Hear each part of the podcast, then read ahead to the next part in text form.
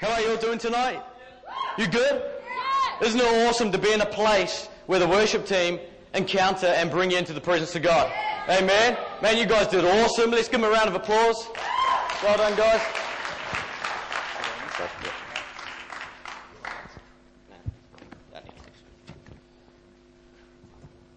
Alrighty. Just get this thing sorted out. Here we go. Imagine this. You're in a, that's right, Star Wars. Who's seen Star Wars? It was cool. But anyway, imagine this. You're in a building. You've got your wife and your kids. Or if you're female, you've got your husband and your kids. And, uh, and, you, and you're curled up in the side of a room just with so much fear, with so much just worry about what's outside. You're so scared that you wouldn't dare go out that front door. You're so scared that, that you're, you're huddled together, hugging each other in fear for your life. Imagine living a life like that, where there's gunfire around you outside, where there's F-16 fighter planes over, flying over top, ready to bomb the heck out of the city you live in. Where there is grenades going off, where there's people screaming for their lives. Please don't kill my kid. But they were so innocent. Imagine living in a world like that. You know what? There are people who live in countries like that today. You know, you look at society today, you look at the world today, and we live in a worn, torn world. Where you look at Iraq and the war that's been over there, and still people are dying. Afghanistan, you know, Israel, where people are scared to go to their local Maccas because of fear that a suicide bomber might come into that place and destroy heck out of that building. Where people live in fear to, to go out of their front door because of fear that they might die. That is the society that we live in. But yet, here being in Hawke's Bay, being in Hastings, being in New Zealand, we get comfortable. Because to us, the war is a long way away. It's all the way over that way. And, and we get comfortable, we sit and we enjoy our good lives, and we do have it good here. We do have it good here, and praise God for that. But, and you think, man, I'm so thankful that war is not here. I want to tell you tonight that if you think you're not living in a war, if you think you're not living in a battle, then you are wrong. Because there is a war that goes on every day for your soul. There is a war that goes on every day for your friend's soul. There is a war that goes on every day, a battle that goes on every day for the lives and the souls of your family members. There is a war and a battle that goes on daily if you think that you can sit comfortably in your seats, if you think you can sit comfortably with a life that, that, that you don't need to do anything because you don't need to fight for anything, then I want to tell you tonight, you are wrong.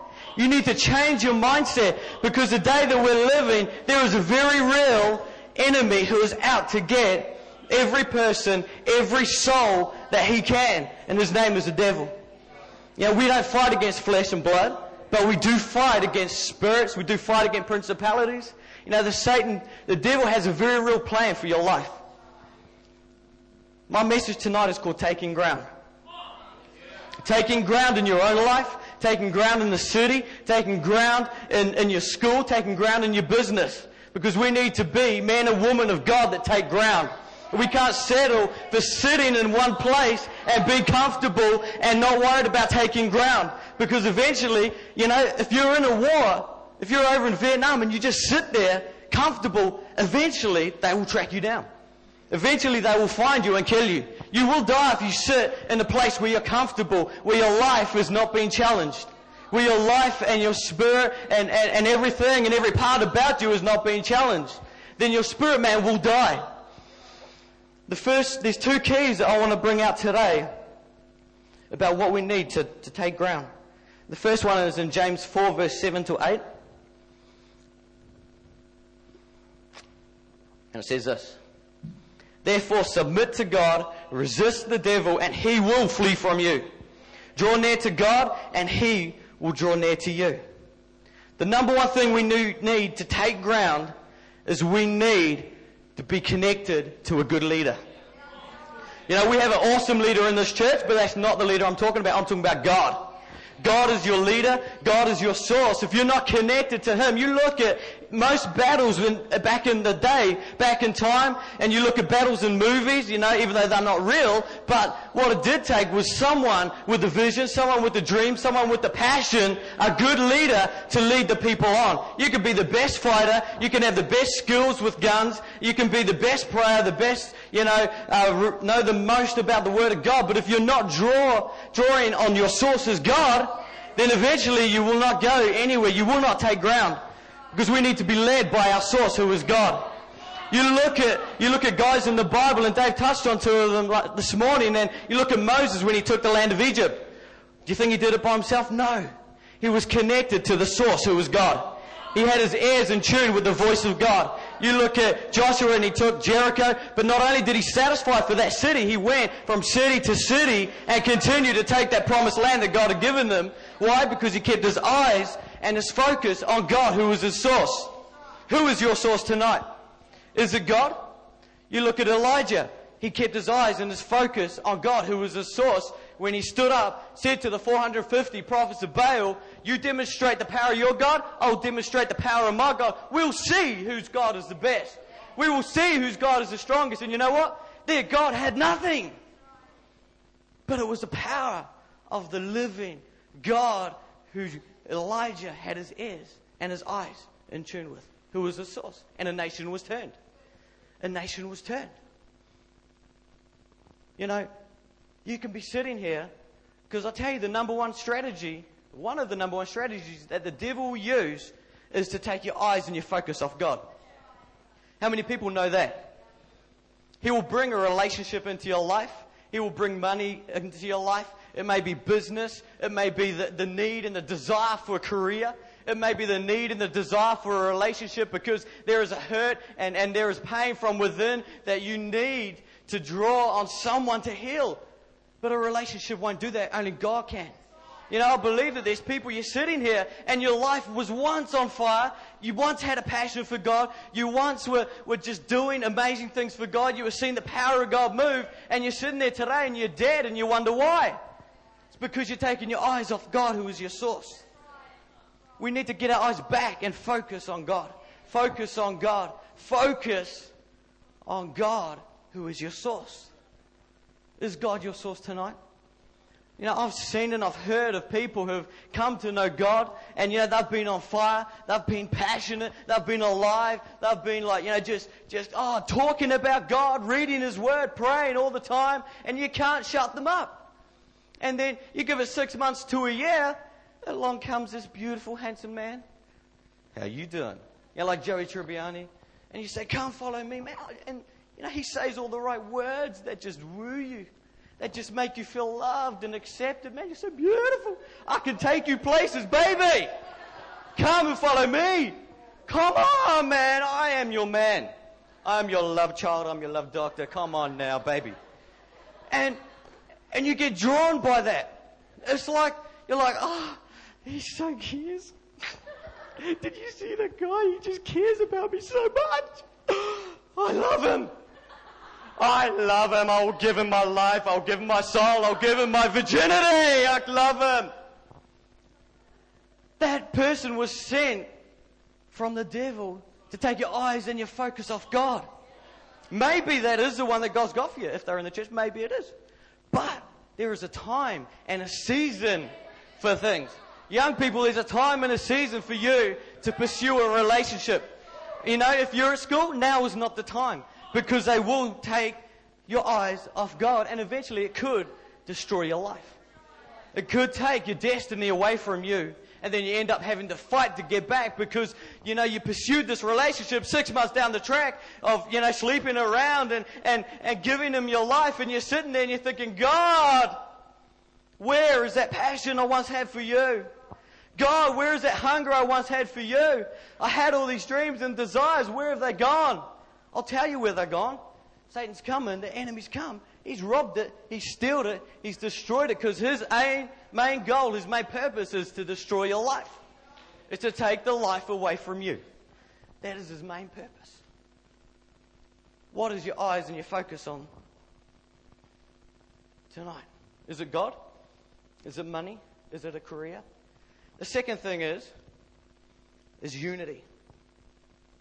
How many people here know what unity means? Yeah, not many. This is the problem. This is the problem. You look at the church today. You look at the church within the nation today in New Zealand. I don't know what it's like in other nations, but you look at what it's like in New Zealand and you look at the division that there is amongst the church. The, the church is so divided on their beliefs. The church is so divided on what they think and, and, and their opinions. You look at the Civil Union Bill, and its main purpose was to divide the church. That was Satan's main purpose for it. Maybe among with us a few other things, but to divide the church. You've got Christians, you've got churches saying, who stand over this side and say, well, well, there's not a clear sound on that. So I'm just going to sit here and leave my opinion to someone else. There's other churches who are rising up and standing up and say, this is wrong. This is not godly. This is not the way that God has, has designed the family. And then you've got other people who sit on the fence and don't even want to know because they're afraid if they stick their head up, it'll get shot off. If you don't stick your head up, you'll get shot off anyway. Because you're hiding. The church needs to be in unity. I want to show you a clip. Hope you fellas are ready and the sound's working. Of a dude who knew the importance of unity. Roll it.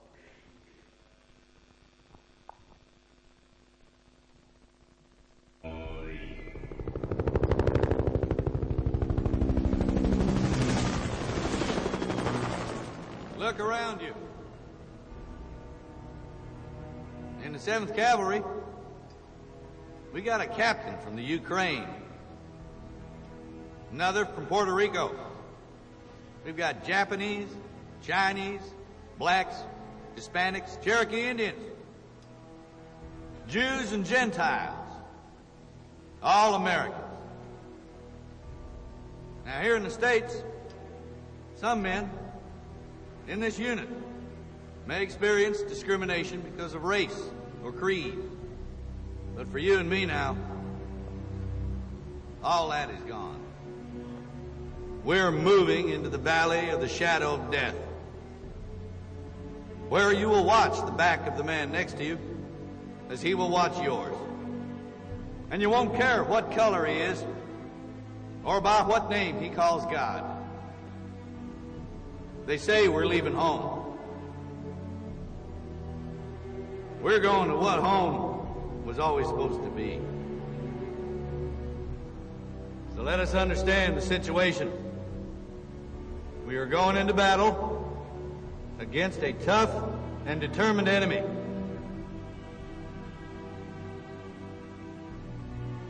I can't promise you that I will bring you all home alive. But this I swear. Before you and before Almighty God, that when we go into battle, I will be the first to set foot on the field, and I will be the last to step off, and I will leave no one behind. Dead or alive we will all come home together. So help me God.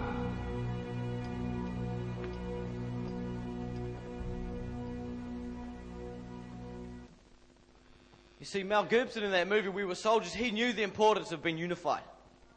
He knew the importance as they were preparing to go into a battle to be unified. Even though that there were, you know, there were black, there were whites, there were Indians, there were guys from other nations, there were even Asian people and all sorts of people in his division. And, and where they'd faced racial discrimination before, he knew that when going into battle, that needs to be left to the side, that needs to be left behind them. He knew that if they were going to win the battle, if they were going to take the ground, if they were going to be successful, then they needed to be unified. They needed to watch each other's back. Now, who here's played paintball? Man, I, play, I love it. It's an adrenaline rush. But I tell you what, that gives you a real look at what war's like. Man, I'm sitting there ready to shoot someone out of nowhere. Bam! Paintball hits me in the eye. It's like, where the heck did that come from? I would have been dead. And I didn't even see him. I didn't even see where it came from. And that is what war is like. But you know what? That's what war's like in the natural. It's what war's like in the spiritual too. The devil tries to do the same thing. He tries to blind us. He tries to bring division amongst the ranks. So therefore, he has a way in. He tries to get us to fight each other as opposed to keep our eyes focused on what God's called us to do, and that is to take ground. You look at Psalms, if you've got in your Bible, turn to Psalms 133.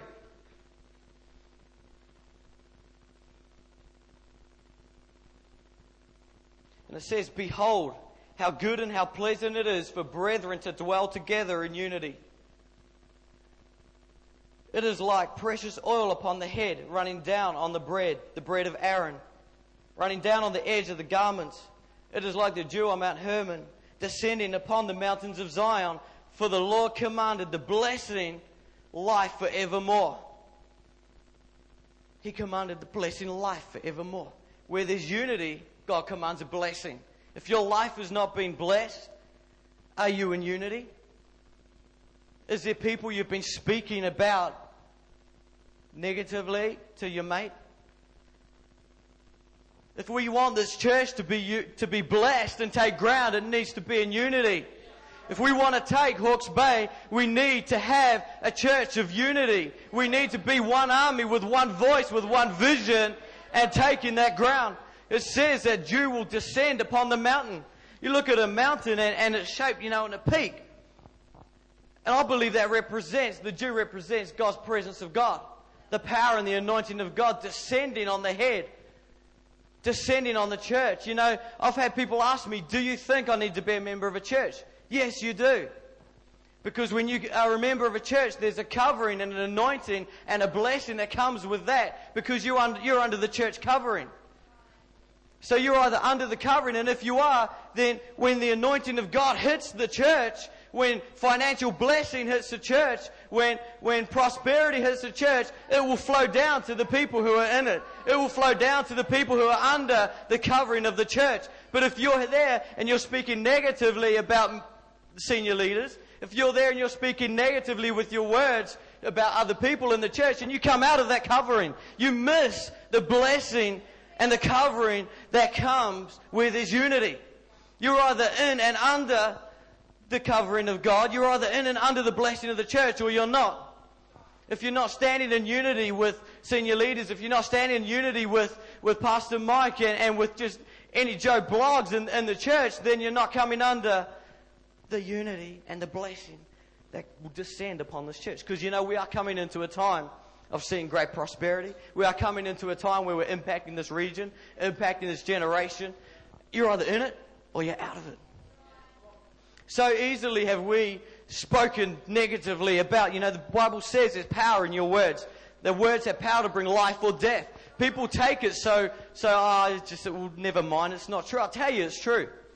The moment you speak negatively about someone, you're sending a fiery dart to that person's life. And that person might have a life where it's going sweet. They're feeling the presence. They're feeling the power of God. They're in a good place. And next thing they know, they're under this attack. And they don't know why.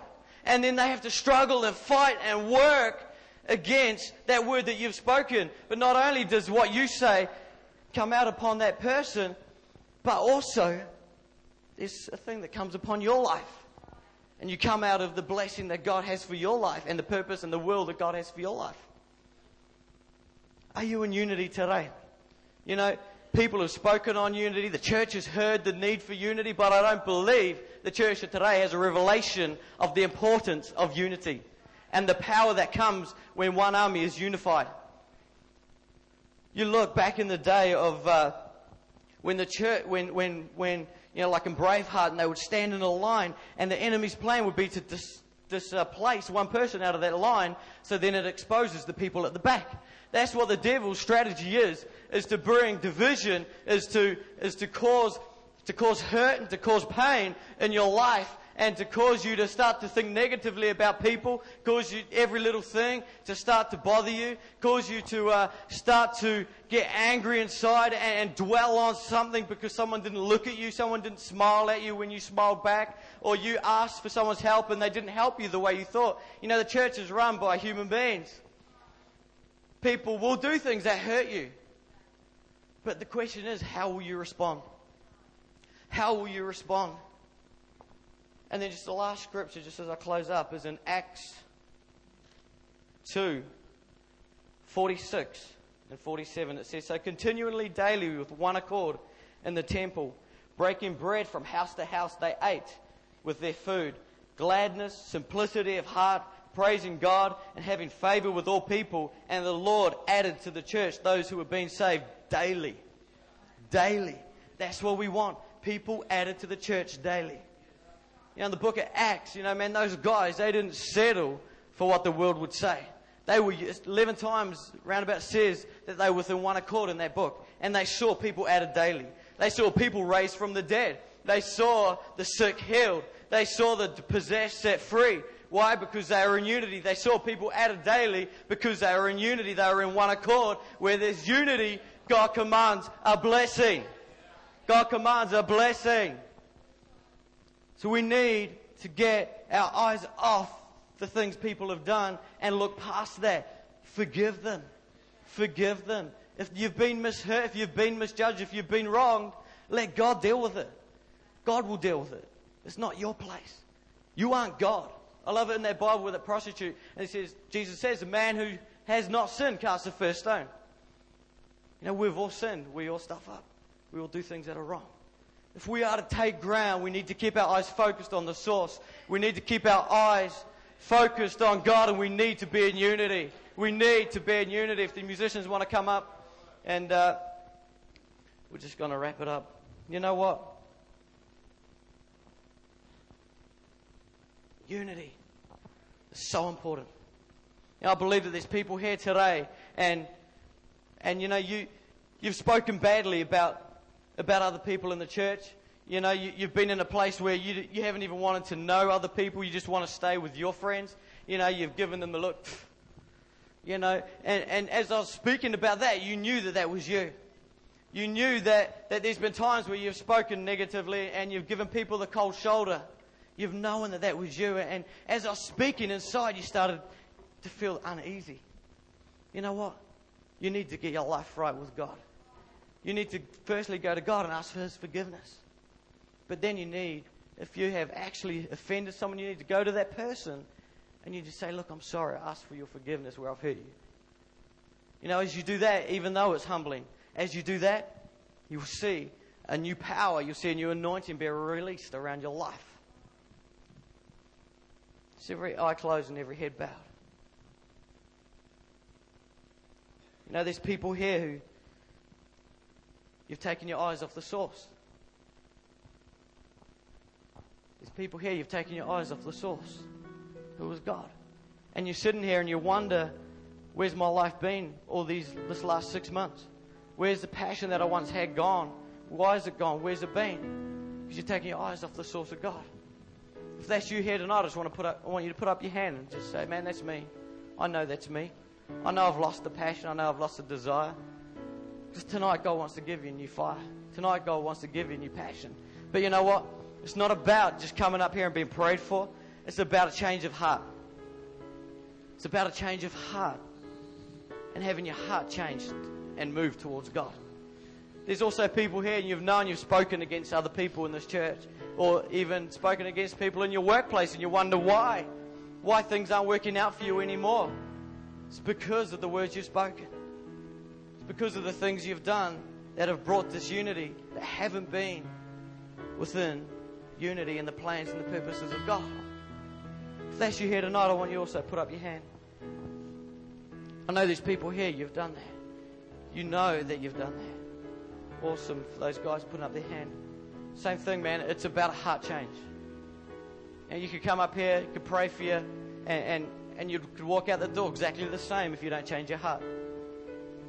So what I encourage you to do is this week, you know, is just connect with God Let God speak to you. Let God minister to you. Let God show you the things that you've done that have hurt people, the things that you've done eh, that, that have been negative words against people where you've lost your passion. And ask Him to change your heart. Ask Him to change your heart, and He'll do that. As we sing this song, just love it for us just to fill this altar and just worship God in unity with one voice, one accord, and just glorifying the power and the presence of God. Glorifying God because He is worthy to be glorified. He is worthy to be praised. He is worthy to be in one accord and in unity, praising the great, most high God. He is worthy. So come, let's fill this altar and let's sing praises to God.